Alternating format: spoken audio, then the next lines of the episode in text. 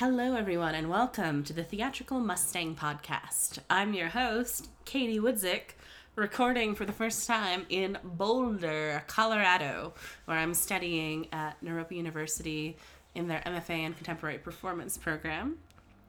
Just kicking off the second week here, studying acting and voice and somatics and meditation practice and practice as research and dissemination. So lots of good learning going on. Very happy to be back in the classroom in Hardwood Studios, rolling around on the floor a lot. It's one of my favorite things to do. This episode, 101, with Maymay Garcia. She's amazing. She's about to start her grad school program. She was awarded the John Witt Award through the Fulbright program. And Courtney Meekers, you know, at Iowa in the MFA and playwriting program. So Seattle's spitting out some pretty amazing theater artists who are going all over the country, all over the world to deepen their understanding of theater. So awesome. We rock. Yay, Seattle. Yay, Boulder. Yay, Iowa. Yay, England. Right? This episode is sponsored by Parley Productions. They have an upcoming production on Tuesday, September 6th at 7 p.m. at West of Lenin, which is The Other Side of Silence and Insufficient, two short plays by Grace Carmack. Actors featured Aaron Gray, Emily Pike, Eleanor Withrow. Check it out, parleyproductions.com. think that's all for now. Hey, please enjoy episode 101 with Maymay Garcia.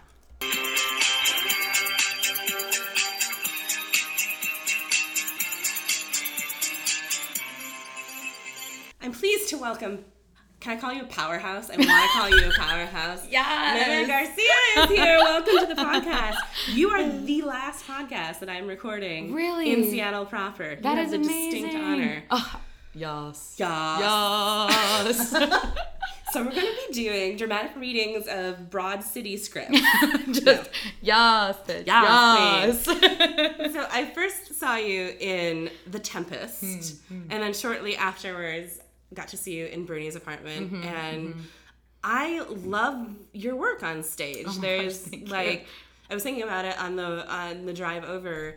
There's an authenticity and a fierceness Hmm. about it, and I'm just very drawn to you. And when you have a podcast, it's not creepy to say that you're drawn to performers, and you can just interview them. So, uh, welcome. Let's talk about acting and stuff, yeah, huh? schmacting. Let's talk about it. Schmacting. Bring it all out. Lard it up. Let's do it. So you're about to leave this fair, fair.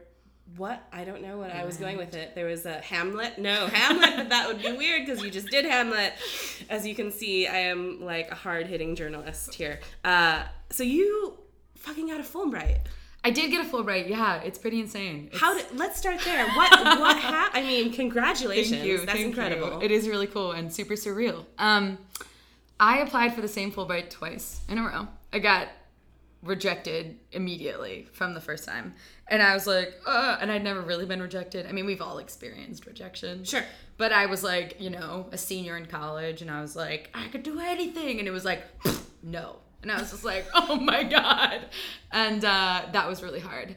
And then I was not gonna apply for anything. You know, I was just kind of like, I'm just gonna hang out in Seattle for a bit. And my mom is the Fulbright advisor at Seattle U, which is like, Oh. she's really good at her job. on. just saying, I don't know. Um, she's amazing. And she sat me down. She's like, hey, you're already like, you've already done all the work. You have all these essays. It, it'll take you hardly any time at all. It's free to apply, and the benefits are amazing. And I was like, oh, I don't wanna. And she was just like, do it in a way that like I'm sure a millennial mom Right. will just you know she smacked some sense into me um, and i restructured my essays a lot more focusing on um, the idea that i was told at a young age that shakespeare was not for me and and i kind of had a big reaction to that in terms of i was like you're right i'm not smart enough i'm not white enough my voice sounds too ghetto i don't have the right body type all these things right and um and I, and I and I really just started to do all these like I would I would pr- work on professional Shakespeare shows, but in like backstage kind of production roles. Like Sure. I'd be a, a, a stage management intern, or I'd be a production intern, or I'd be an AD. Like I never like really got on stage. But what I did do was like I worked on these professional Shakespeare shows where they would like tour to prisons, or we would work in like juvenile detention centers, or we would like tour it like around the greater Seattle area. Um, and I and I started to realize that like Shakespeare was a, a man and also an artist and he created his art at a time where it was fundamentally dangerous to be an artist like the you know the late 1500s early 1600s was not they were not kind to artists. And artists were seen as like this weird dichotomy of like whore and panhandler. Right. and so to be like to be an actor and saying his words was a truly revolutionary act. And that somewhere along the lines shakespeare was taken away from the people it was originally intended for. And it was given to this like weird white elite world of like academics. And that wasn't my experience though with Shakespeare. It was like doing it like in parks, like in gymnasiums, like scrounging together everything.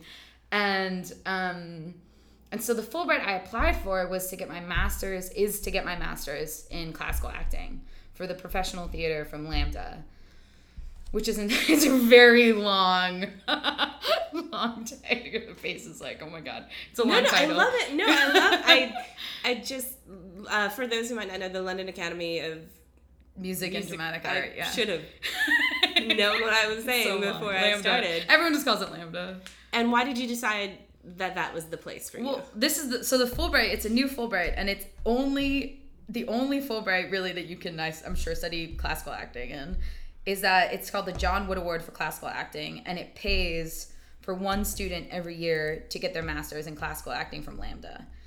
And it's a very new thing. It, I think I'm the second kid who's gotten it, and um, it's amazing. It just pays for everything. They give you a full ride. They pay for your room and board. They pay for you to see shows.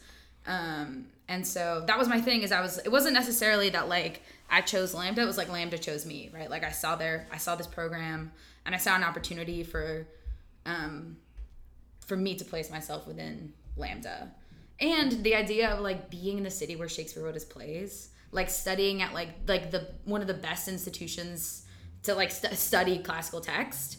Um, as like a person who was told their whole life like they're never going to be good enough they're not smart enough all these things. To like get that was just this like wonderful moment of just like shattering any expectation i had for myself or like what people thought of me. Um so yeah i guess that was like a like LAMDA found me and i found LAMDA you know but i wasn't like what school should i go to? Yeah wasn't really planning on going to grad school I'm just in awe of you. I think that's so. That's absolutely incredible, and you got it on the second try. I know, it You took me- a Fulbright. There was just one. i know Second try, bam. So when you were putting your application Mm-hmm. materials together, what were you writing in those essays? Mm-hmm. What like what?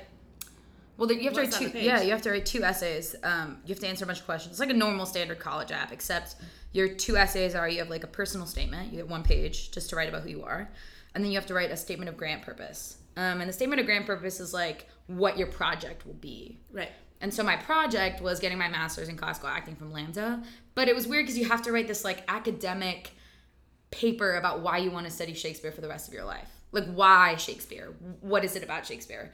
And the question I was asking myself in the essays, and I continue to ask myself today and now, is um, why am I so obsessed with this like white centric narrative and this like white dead man? Why do I continue to come back to his works instead of looking at my own works or like studying Jose Rivera or Cherríe Moraga or like, you know, um, Octavio Solis or looking at the Chicano movement? Like, why do I continue to gravitate to, to this dead white man who like lived hundreds and hundreds of years ago and perpetuates this white centric narrative? And um, I think that was the thing that they were like stoked on was this was this person being like, why should I care? You know, like very bluntly, just being like, I don't know why I care, but I do care. Like when I say his words, it's it, I feel a kind of power that I've never felt before, and to be uttering like these words which have stood the test of time is a in and of itself a revolutionary and counterculture act. And what I realized too from working with the populations I've worked with is like when they take something that they've been told they're not allowed to do or that they're not smart enough to do, which is like at the foundation of modern, you know, contemporary literature, and they take this like huge work and they make it their own, it is so powerful. In a way that we don't as like everyday human beings get to experience Right. i think. And um and so my thing is i was like i want to be the i want to demand the most of myself. I was going to say the best but that's a terrible terrible word because i don't want to do that. But i want to be able to demand the most of myself so that in the future like when i work with marginalized populations underserved populations that they can demand the most of me. And that it's not like i'm not wasting anyone's time and i know what i'm talking about and i know who i am and um, that you're just trying to do the work as truthfully and honestly as possible so yeah What are you most looking forward to getting? You know, when you're there, has it has it sunk in yet that you're going? It's sung into me yesterday because Hamlet just closed. So and Right. Hamlet was like, "Well, I'm ADing Winter's Tale, which uh, directed by Sheila Daniels at uh, Seattle Shakes." Um, but I mean, that it's a much different. Right. ADing is way different than acting in it, or having to like design. I can't. Oh, I don't even. Want, I would be a terrible. I'm a terrible designer. Um, I can't even. that just like I had a mini panic attack. But it sunk in a lot yesterday, just because I was like. Okay, cool. So now I'm going to London, and it was just like I was like, "Ugh." um, what am I most excited for? Man, I'm gonna. I was, I've been listening to this podcast called Lore, L O R E. I've heard of it. Oh yeah. my god, it is pretty trippy. I mean, and it's essentially about like how, as humanity, we've like rationalized the unexplainable. And like mostly what it comes down to is that there's been all these violent atrocities over the course of time, and we blame we like create folklore around it to like rationalize it. And uh, there's this one podcast that was about this like graveyard in London, and how it's like super haunted, and all these people have written books about it, and there's movies about it. And I was like, I think what I'm gonna do is I'm just gonna go to libraries and like research haunted spots in London and then just go to them. I don't know why. I'm like, I just wanna like be in that energy for a second and then be freaked out and then leave. But um, I'm probably gonna do that. And I'm gonna see all these shows. I wanna see The Cursed Child, even though I've I've heard it's terrible, but I'm gonna go see it. I mean, like you're right there, like West End, the National Theater. Have you been to London before? I've never. Well, I went once on a layover. I was going to Zambia and I went once, but it's amazing. Have you been? Yeah, there is. Uh, we did this the way that my undergraduate was structured. We had a semester, and then January you just took one class for the month, and then another semester. And so my junior year we went. It was pubs, players, and playhouses, Oh. something like that. And uh, yeah, we saw something like 20, 20 20 plays in a month. Yeah. Something like that. We went to Stratford and York and London. And it's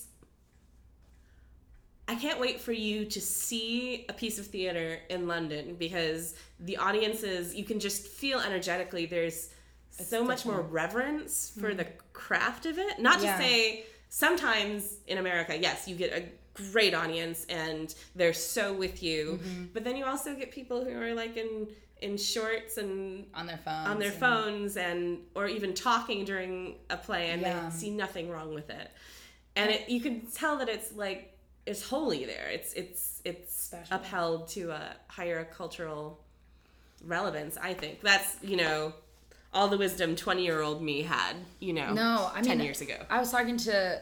I had the pleasure of meeting Michael Winters, who's an incredible actor from Seattle, and he had no idea who I was. But um, I was like, "Oh my god, I'm obsessed with you!" And he was telling me he went to London for like 50 days or something. He got a fellowship to go for 50 days, and he saw like 65 plays. And he was like, "That's what you have to do. You are in like the, the like the the theater capital of the world." in a way that's that we don't under we, you know in Seattle we don't really understand that but he's just like there's so much theater and you have you have to do it you have to see it and that was a part of my Fulbright was being in the town like and seeing shows and there's a production of Hamlet right now at RSC that I really want to see it's an all black Hamlet fantastic. Which I'm like super stoked I get to I think it ends like October 15th or something so I have like just enough time to get out there and see it. Yeah I'm pretty excited about that. Um yeah. So going into grad school, are you are there certain roles that you know that you want to tackle? Are you going to have any agency over that, or is it sort of going to be working? You're going to be assigned scenes and whatnot. I mean, you might not even know yet. I, yeah, they haven't sent me any. info. I'm like, "Oh." they haven't sent me any. I don't know what classes I'm taking. Um, yeah, I mean, I think the role I've been, uh, the two I think Shakespeare roles I've been most obsessed with for a long time has been Viola from Twelfth Night, um, and Hamlet from Hamlet. Uh, just in terms of like looking at those t- two plays as looking at Hamlet in terms of like the idea of a young person struggling with, with the inevitability of their own death, you know, and and how we how we face our own death and what death means as as a young person and this time, you know, is pretty um pretty intense in terms of like I identify as queer and I am half Salvadoran, so like those experiences I have are much different for some of my other friends and looking at my primos in El Salvador, like it's much different for them and um, and then Twelfth Night being a show about, I mean, yes, it is about these like rich people that fuck with, you know, each other's lives, but it is a That's show. a great synopsis of Twelfth Night. but it is it, but it's also I think a a show that has this like lead female that is so strong in a way that so many of his I mean his women are strong. A lot of his women are strong, but the idea of having a woman lead the play is kind of unheard of for Shakespeare's works. Um, and so that's why I'm just fascinated by like being a woman, be identifying as a woman, and playing a female character and leading, having to like lead the whole show. I think would be intense. But I also don't know what they're gonna do. You know, last year I know they did Othello last year. The year before, I don't. Uh, I don't know. They they know they, they're very secretive about what they do there. Okay. There's like not very though they did Richard the Second, I think, the year before that. But they don't like let anyone know. Like I got this like terms and conditions paperwork, and it was like five pages long, and it was like you are not allowed to tell anyone what you're doing. You're not allowed to release anything on social media. You're not like literally you're not allowed to tell anyone, or you could get expelled. So I no, I only know that they did Othello because of my audition with them last year, which was insane. Oh, it's the worst audition ever.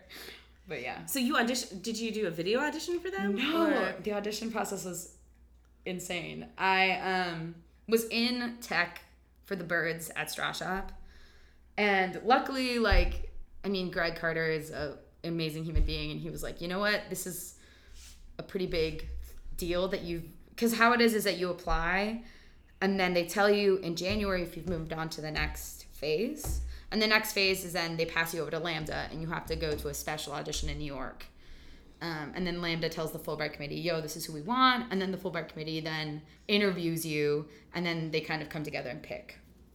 So I found out, like, during rehearsals for the birds, that I'd made it to the next phase, but that my, the only date to audition was like sometime early January, and you had to go to New York. Like, you weren't, you, you they wouldn't come, even though they were coming to Seattle, they wouldn't consider you unless you went to New York. And so Greg was like, okay, cool. We'll make it work. You'll leave at 10 p.m. from tech. So I took a red eye. I got to New York at 7 a.m. My audition was at 10. And then I finished my audition. I went to the MoMA for like an hour. And then I got back Came on a plane back. and went back into tech. And so I, the whole time I had like maybe like three hours of sleep because I was so nervous.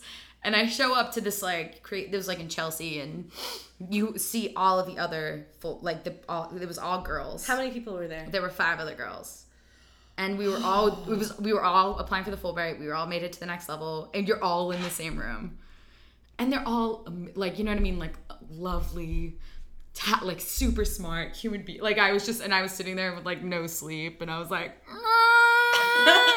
like just like panicking because i was also in tech for this crazy show and uh um and they'd all been there for like a week you know, they were like, we just took some time off from school and we're just hanging out, going to see shows. And I'm like, I'm in the middle of tech right now and I hate myself. and um, and I was the last person too, and they were really late. So So, you saw all I saw the other five everyone go were in, come out, go in, come out, go in, come out, and then I also was supposed to go at like ten or something. I didn't get to me until eleven thirty, so I was there just sitting there for an hour and a half. And on top of that, the girl who went before me sang a sang the exact same song that I was gonna sing. No. So I was like, I'm switching. I was like, Ma, I'm switching. And so I sang this uh, Spanish Revolution song. I ended up singing the Spanish Revolution song called Solo le pido a Dios, which is a beautiful song. what were you gonna sing? May I ask? Yeah, I was gonna sing "I'll Fly Away" from Brother Where Art Thou. A great song. I mean, Right. people sing it all the time, so Right. I could have, you know, but I was just like, no, I'm gonna actively make a different choice, and whether or not it's gonna be good, it's gonna be different. I was also really sleep deprived, but I walk in there and they're these like two very British-looking men, and it's like a beautiful, like well-lit room, and um, I kind of stand up and I'm like clearly tweaking. I'm just super nervous. And uh, they're like, great. So I'm not even going to try to, I'm not going to imitate the accent right. because I, terrible. But impeccable. it, yeah, Right? it, with impeccable speech. They're like, hey, so just do your stuff, you know, and and uh, we don't want this to be like an urda. So just stop after your first piece. We might want to talk to you, and then we'll tell you when to do your second piece. And that was kind of shattering because I've done general, like I've prepared these. I had a bunch of pieces prepared that I do at generals, and one piece leads you into the next, you know. So I was like, okay, It's the opposite of everything that we're taught, right? It's Exactly. like you're supposed to be a good robot. Uh. go in, don't Yes. fuck up, don't show any emotion, and, and leave. leave. And I was like, this is okay. So that was like the first warning sign. And I do my first piece, which Okay, is which was the first, what was the first piece? I do Joan la Pucelle from Henry Six Part One. Okay, all right. And I do the where she's like they're about to like kill her, and she's like trying to reason with them. And um, I also my friend Victoria McNaughton helped me translate. I do part of it in Spanish. So when Nice. she's like fed up with them, she just switches into Spanish, which is also like a gamble. I was like, I don't know if these British people will like that. So then I do that piece, and they're like, hmm. They don't say anything. They're like, next piece, and I'm like, cool. And I do my second piece, which is like a funny contemporary thing from um, Luna Theater in Chicago. Okay. Yeah, yeah, and it's like a this like she's like an 18 year old born again Christian talking to like this L- Latina talking to her um, gay aunt, trying to like convince her to not be gay. It's pretty. It's like, but then she's also gay. Like everyone's gay at the end, so it's just it's funny. But it's a good piece, and she talks about pizza. Um, and they were like, hmm, hmm, what else? And originally in the email they told us we were only going to do two pieces, but I had two extra ones backed up just in case. And I was like, oh cool. And then I did Cymbeline. Um, and they were like, great, great, great. What else? And then I did a piece from Jose Rivera's Brain People, which is like my favorite play of all time. Um, and then I I'd done four pieces, and they're like, great, great. What else? And I'm sitting there and I'm like, what else? I'm like, what other piece? And I was like, um, okay. And then I did um, this piece that Scott Kaiser wrote. Uh, he wrote a sequel to Love's Labor's Lost called Love's Labor's Won, written in iambic pentameter. And I was like, I'll do that. you know, I'll do Rosaline from Love's Labor's Won. And they were like, lovely, lovely. What else? So this is like, se- I'm like five, right? Yeah, you're pieces in. five. And I'm like, okay, I, Oh, I, I, have. I was like, I have Eurydice from Sarah Ruhl's Eurydice. So I, I did that. And so I'm six pieces in now. And they're like, lovely, lovely. What else? Like seven pieces in. And I've, this has never happened to me. Like I've never, and at the time it felt like it was because It's I the situation that you're always supposed to be prepared Yes, for and never happens. because it never it doesn't happen to anyone right like Right. it's like uh, it's unheard of that that happens and i was like oh this supposed to be because my pieces aren't good enough is what it felt like in the moment like they need to see more because i'm not good enough it was probably like stamina. They're like, okay, where's the stamina here? Can, yeah can we- maybe i don't know but then Uh, i was talking to my, my, my friend mariah and she was like no that she's like they wouldn't have if you were bad they wouldn't have asked to see more Yeah. pieces Yeah. they would have been like thank you so much for your time there we go that was it and um and so then i ended So you're at seven. I'm at seven, and then uh, I was like, you know what? I have Viola make me a willow cabin, and they were like, lovely, do that. And I get there, and I'm like doing it, and I'm in it, and I love this play, and I love this part, and, and I'm like, and let the babbling gossip of the air cry out, Olivia, and then I'm like. Oh wow. And I was like, and that's it. I forgot the last like three lines of the speech. I was like, and that's all I have. There's nothing else. Nope, nothing. There's nothing more. And they were like, cool, great, awesome. And I was like, so drained by the end of it. And then they sat down and they wanted to, um, they, what was the, oh, they were like, what's your relationship like to your voice? And I was like, this is a perfect opportunity to make a joke. And I was like, well, we were on rough terms before, but I think we're getting back together, if you know what I mean. and they just didn't laugh. he was like, he was like, no, I, I don't, I don't know what you mean. And I was like, boss. and I was like, well, and then I kind of taught, I do have issues with my voice and English wasn't my first language, so I've struggled with consonants and um, I'm, I don't have enough breath support and, you know, all these things. And he was like, yes, yes, yes, yes. And I was like, oh, cool, I'm playing, I'm playing into this. Here we go. And then the other question they asked me was, I have a lot of directing credits on my resume. And he was like, do you want to be a director or do you want to be an actor? I was like, I've made. What kind of a question is that? Sorry. I know. In the moment, it just felt like that. I was like, why would I be here if I wanted to be a director? But I mean, it was a good question though. He asked because I I do a lot of directing. Well, I did before this year because it's it allows me to be a better actor, and that's, Absolutely. you know what I mean. Like, Yeah. because then you know how to communicate with directors. You know what they need, and you know how to effectively get it done. Um, and how to like take notes, just Mm-hmm. like a simple thing, right? But it's like just don't It should be take simple. the note. it should be simple, right? It should be simple. I just But- I had one one director and I rem- I remembered it locking in. He was just like, if unless you're confused, unless you don't understand the note, say thank you and let's take move it. on. if you and I need to have a one on one, let's not waste anyone else's time. No, And I was no. like, oh, okay. Oh, oh, Okay. oh, oh. So yeah, so that, that that was good that he asked that because I was able to like kind of talk to him. Right. And I also was like, to be honest, this was not the only opportunity I had to get into professional rooms for a long time was to be like an AD or to be a stage management intern or you know to work with Tina Packer, whom I'm like obsessed with. Um, was to be like a plebe. You know, I wasn't gonna. They weren't gonna cast me. They had no idea who I was. Um, so yeah, and then they were like, "Awesome, thank you so much. We'll we'll see you later." And then I got back on a plane, and I was like, "Oh my god, it was the worst audition I've ever done." And I was like really sure. I had pretty much just kind of discounted it because it was, it. I felt really bad about it only because I'd never been in that kind of situation where I had to do so many pieces that I was like kind of unprepared for, and I was like so sleep deprived and so stressed. But yeah, it ended up working out just fine. So How soon after that did you hear? it took them forever. It took them a long time because so what I think is, is that they then went on like a tour of the US auditioning. They auditioned in New York, in Chicago, in San Francisco, and in Seattle. So they had to build their whole cohort before they, they, were could tell going for the they you know are looking at the non Fulbright people as well. non Fulbright people. So they had to build a whole cohort, and then they had to go back to the Fulbright people and be like, "I'm sure, like, here's our final like two out of the five that you've given us." And um, then the Fulbright, I you do a phone interview with the like the head of the UK Fulbright essentially, and then they go back and they decide. But the the cool thing is, is that the LAMDA people they didn't see any of my audition, like any of my um, sorry, not my audition, Essay. they, essays. So they had no. The only thing they had was my headshot and resume. That was it, and my auditions, which is cool to like to be like, oh, you don't even know that I'm also like. I mean, of course, they probably assumed I was smart because I made it to the Fulbright, the finals of the Fulbright. But um, so yeah, that was really cool. Wow, I want, I want, I want to read your memoir whenever it comes out. that would be fantastic. So let's let's let's go back. Let's go back and see if can you pinpoint the moment that you fell in love with performance. Yeah. it all revolves around Shakespeare. So when I was 12, my aunt and my uncle are my same age. My grandma had my mom really young and then continued to have kids until she was like a normal age of having kids. and so my aunt and my uncle are my age, Okay. and they're great. And uh, my aunt Grace was super into acting. She was like the one that was like the the dramatic one of the family. She dressed up. She pretended to be a bat for a whole year.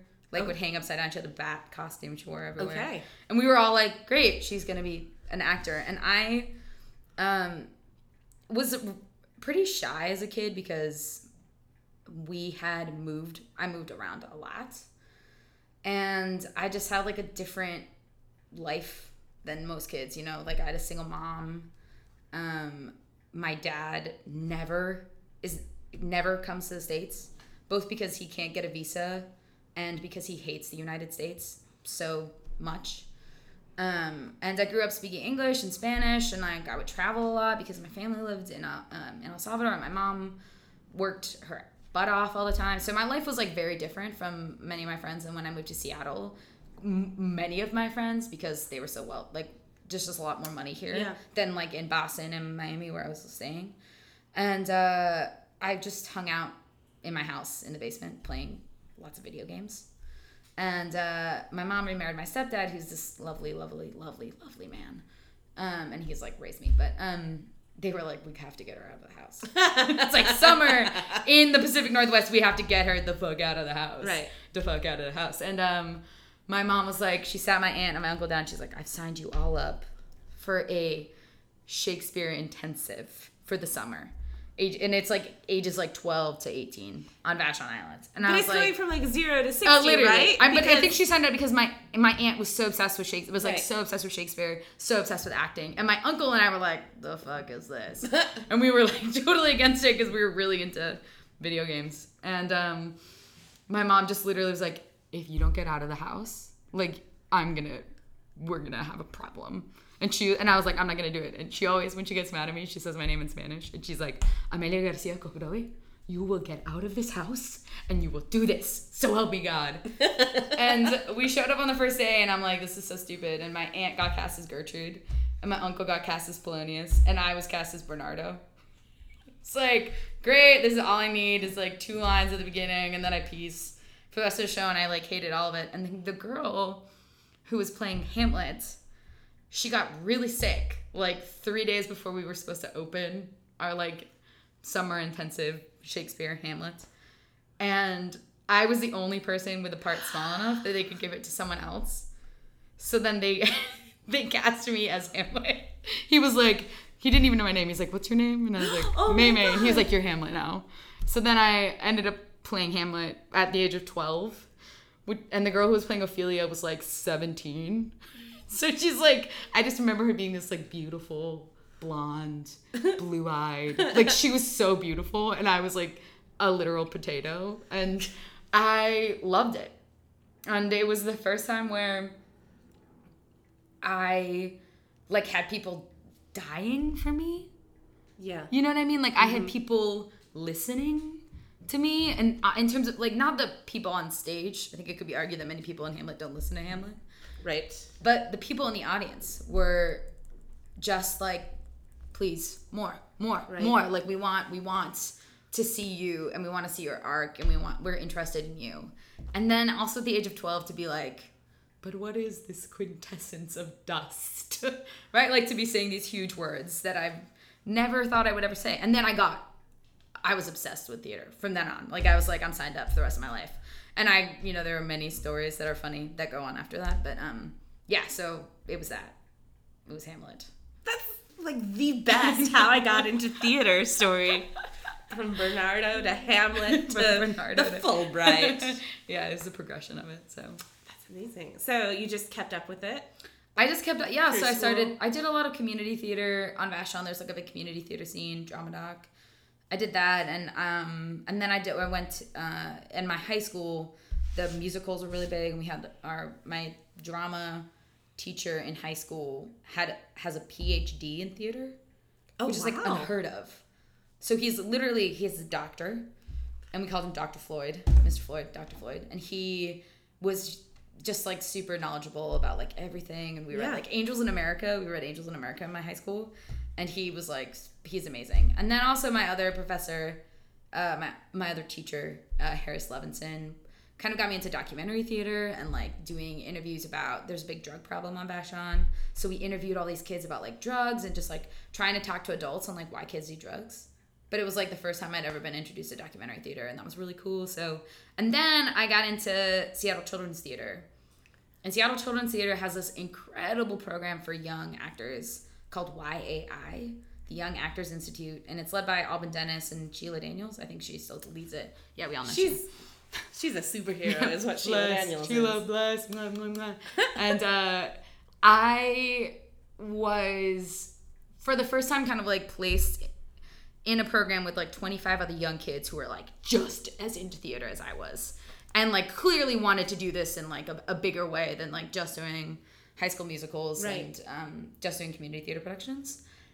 And it was also the first time where like adults were like, "You're rad.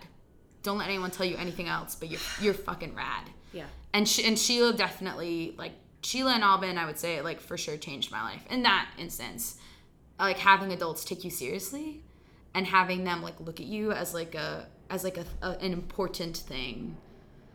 Um, for someone who had been like, I had a terrible high school experience. So for someone who was like pretty much ignored and felt kind of like unloved in high school, to have these adults like look at you with like love and tenderness after knowing me for like six weeks, you know. And Sheila's still like one of my best. She's now one of my like closest friends, and and it's I'm blessed to have her and Alvin in my life. But um, so yeah, they found me and they like nurtured me, and then I took all their like I took every advanced acting class I could at um at Seattle Children's Theater, and then I ended up getting a full ride to go to Seattle University, which I didn't even know had a theater department when I went. I was going to be like a teaching major, and then I walked into their theater, and it is. Have you ever been in the Lee Center? Oh my god, it's amazing. It's this black box. It's just a normal black box, but it's incredible. It's just this like cavern that you can do anything with. And I saw a show there and I was like, sign me up. Where do I sign up? I'm signed up. And then I got to know Rosa Joshi, who's like the artistic, well, she's the founder, one of the founding members of Upstart Crow. She's directing at Seattle Shakes next year. And then I got to meet Kai Gottberg and like just all these people who like, we're like, you're important. We want you. This is a really small program and we're building it. And we want you to be a part of building it. So yeah, it's like the long story. I'm talking a lot. I love it. That's the point. This is your a podcast. I know. I could just I could just keep keep listening to you. I guess I should say some stuff and ask some leading questions so you know where to go. So what were the highlights of your time at Seattle U? Like was there one production that you were like, Yes, this was my crowning glory? One crowning glory. Um, you know, I oh, so there's like, I love Seattle. I love Seattle University for a number of reasons. Um, and I love the theater department. Um, only because like you have to do everything there, and um, but I remember I had had a really intense summer. I did a Freeholds Engaged theater program. I was like a general intern. And it was really hard for me because I was super young and had very little experience and knew nothing. And kind of at Freehold, it's like everyone does everything, right? Like there's, and I was just like kind of traumatized from that because it was like my first foray foray into doing that kind of work and like working with the prisons was amazing and working with the like the offenders was amazing and they were like so desperate for art and i was like do i want to be an actor should i just go into social justice and i didn't really understand how the two fit together right. you know, it felt selfish that I was like I'm the child of revolutionaries and I am like living this like very lush life of like creating art, right? And I didn't really see that they that they come together in this kind of intense way. And so um I was cast as Hallie in Buried Child, which is crazy that they did Buried Child at a college. but Rosa Joshi was like, I really want to do it. And um she there was this moment where she was like have you read Buried Child? Um, Hallie is like a 60 year old woman. And it's it's definitely a story about the American family like kind of crumbling and falling falling apart. It's it's an amazing play. But in the final act, Hallie kind of like goes crazy and she's like, Where are all the men? Where are all the men? Like and Rosa's like, I need you to cry here. Which is like and she was like, and I know that's a terrible thing to say to an actor. She's like, but I need you to cry. And I couldn't, I couldn't cry. I just couldn't. I was like, I can't cry. And she, Hallie, I'm gonna totally ruin everything for everyone. So, spoiler alert: Hallie rapes her son, and then Oh, wow. has gives birth to a child, and then the patriarch of the family kills a child, buries a child out in the in the in the woods, and everyone forgets about it. So this is like when all of the shit is coming up, right? Like the babies, like the skeletons here, like everyone, like all this shit's going crazy. And Rosa's like, you need to cry. And I was like, I can't cry. I do not know what it me- like the atrocity. Like I don't want to f- to feel any kind of emotional connection to something so atrocious. And Rosa was like, yeah, but you have to, right? You have to you have to find the truth in it. Or else what are we we're watching just some you know, 20 year old kid like jerk off on stage. He's like, I don't want to see that. No one wants to see that. I'm like, that's a terrible metaphor that she used there. But, um, and it was this moment where I realized that theater is ultimately about compassion in a way that, like, social justice is about like changing the world, quote unquote, for the better. But it's difficult to find the compassion, I think, so easily in social justice work that you need to find on stage. And she was like, You may not, she's like, You will never commit some kind of intense atrocity like this. But Hallie is a woman that is understood. She's existing within a very rigid patriarchy, and she has been ignored and oppressed and lonely her whole life. She's like, and you understand what it means to be oppressed and to be lonely and to feel ignored. And she was like, so just reach out across the void and like do it. Right? Like, take, go to the grossest parts of humanity and like extend the hand right? And it's just like that was like a moment, and I was like, holy bleep, you're right. Like, you're right. And that was like kind of when everything started to come together when I was like, whoa, theater is social justice. It is this kind of conglomeration of all of these things that I've needed. I just didn't know how to put it to words. And Rosa literally forced me to get there. So that was like one of the thousands. Right. I could talk about Seattle University's theater program for forever, but that was like one of the many like moments that was changing to me as a human being, not just as an artist and and you know perfecting my craft, but as a human being. So yeah. I'm just breath. I know I have to keep asking questions and stuff, but you kind of leave me breathless in a good way. uh, wow. Okay, so when did you graduate from SU? I graduated in 2015. So just I'm just a little beebs. I took then, a fifth year, so but yeah. Okay. Mm-hmm. And then this last this last year that you've been working nonstop. Nonstop. I know. This last year has been a true a true blessing. I had the fortune of doing um Intiman, which got me like a ton, like so many people saw me, and Intiman is like a awesome artistic home, and um, and then I did stuff at Book It, and then I did a Straw Shop show, and then I did The Tempest, which is so much fun, and then I did uh, Bernie's apartment at ACT, which was awesome, and then I went straight into rehearsals for Hamlet. So it's been like non-stop work, which is incredible. I'm like, gracias. So yeah. What I don't want to say what's your secret, but what advice what advice do you give to folks who are hungry and want to be working that much? Mm. What advice do you have to offer to them? Advice. I think the thing is is that I didn't realize when I graduated that I have something unbelievably unique to offer a production. Both in terms of like as as like a my artistic talent, but also like my voice in the room. And it's so easy for people to be like, as actors, you have no power. There's no power. You have to you have to go to auditions. You have to like practically beg people to put you in their shows. And I get that. But I'm also like, I exist not having power all the time as a woman, as a Salvadoran, as like someone who's like, am I queer? Am I not? You know?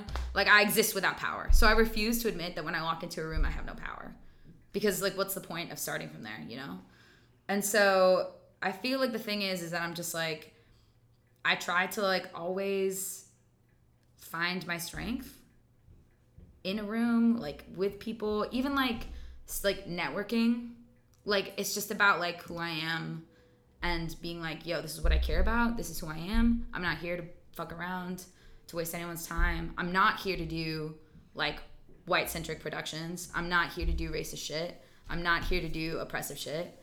I'm here to do like what's gonna make the world a better place. And I think people know that about me in terms of like around town. Um, and so yeah, I guess my advice is to just like always just be hella honest, hella blunt, and just like speak your truth. Because there's just so many of us that like maybe that will resonate more. I mean, yeah. And have fun. I laugh a lot. I, I make it. people laugh a lot.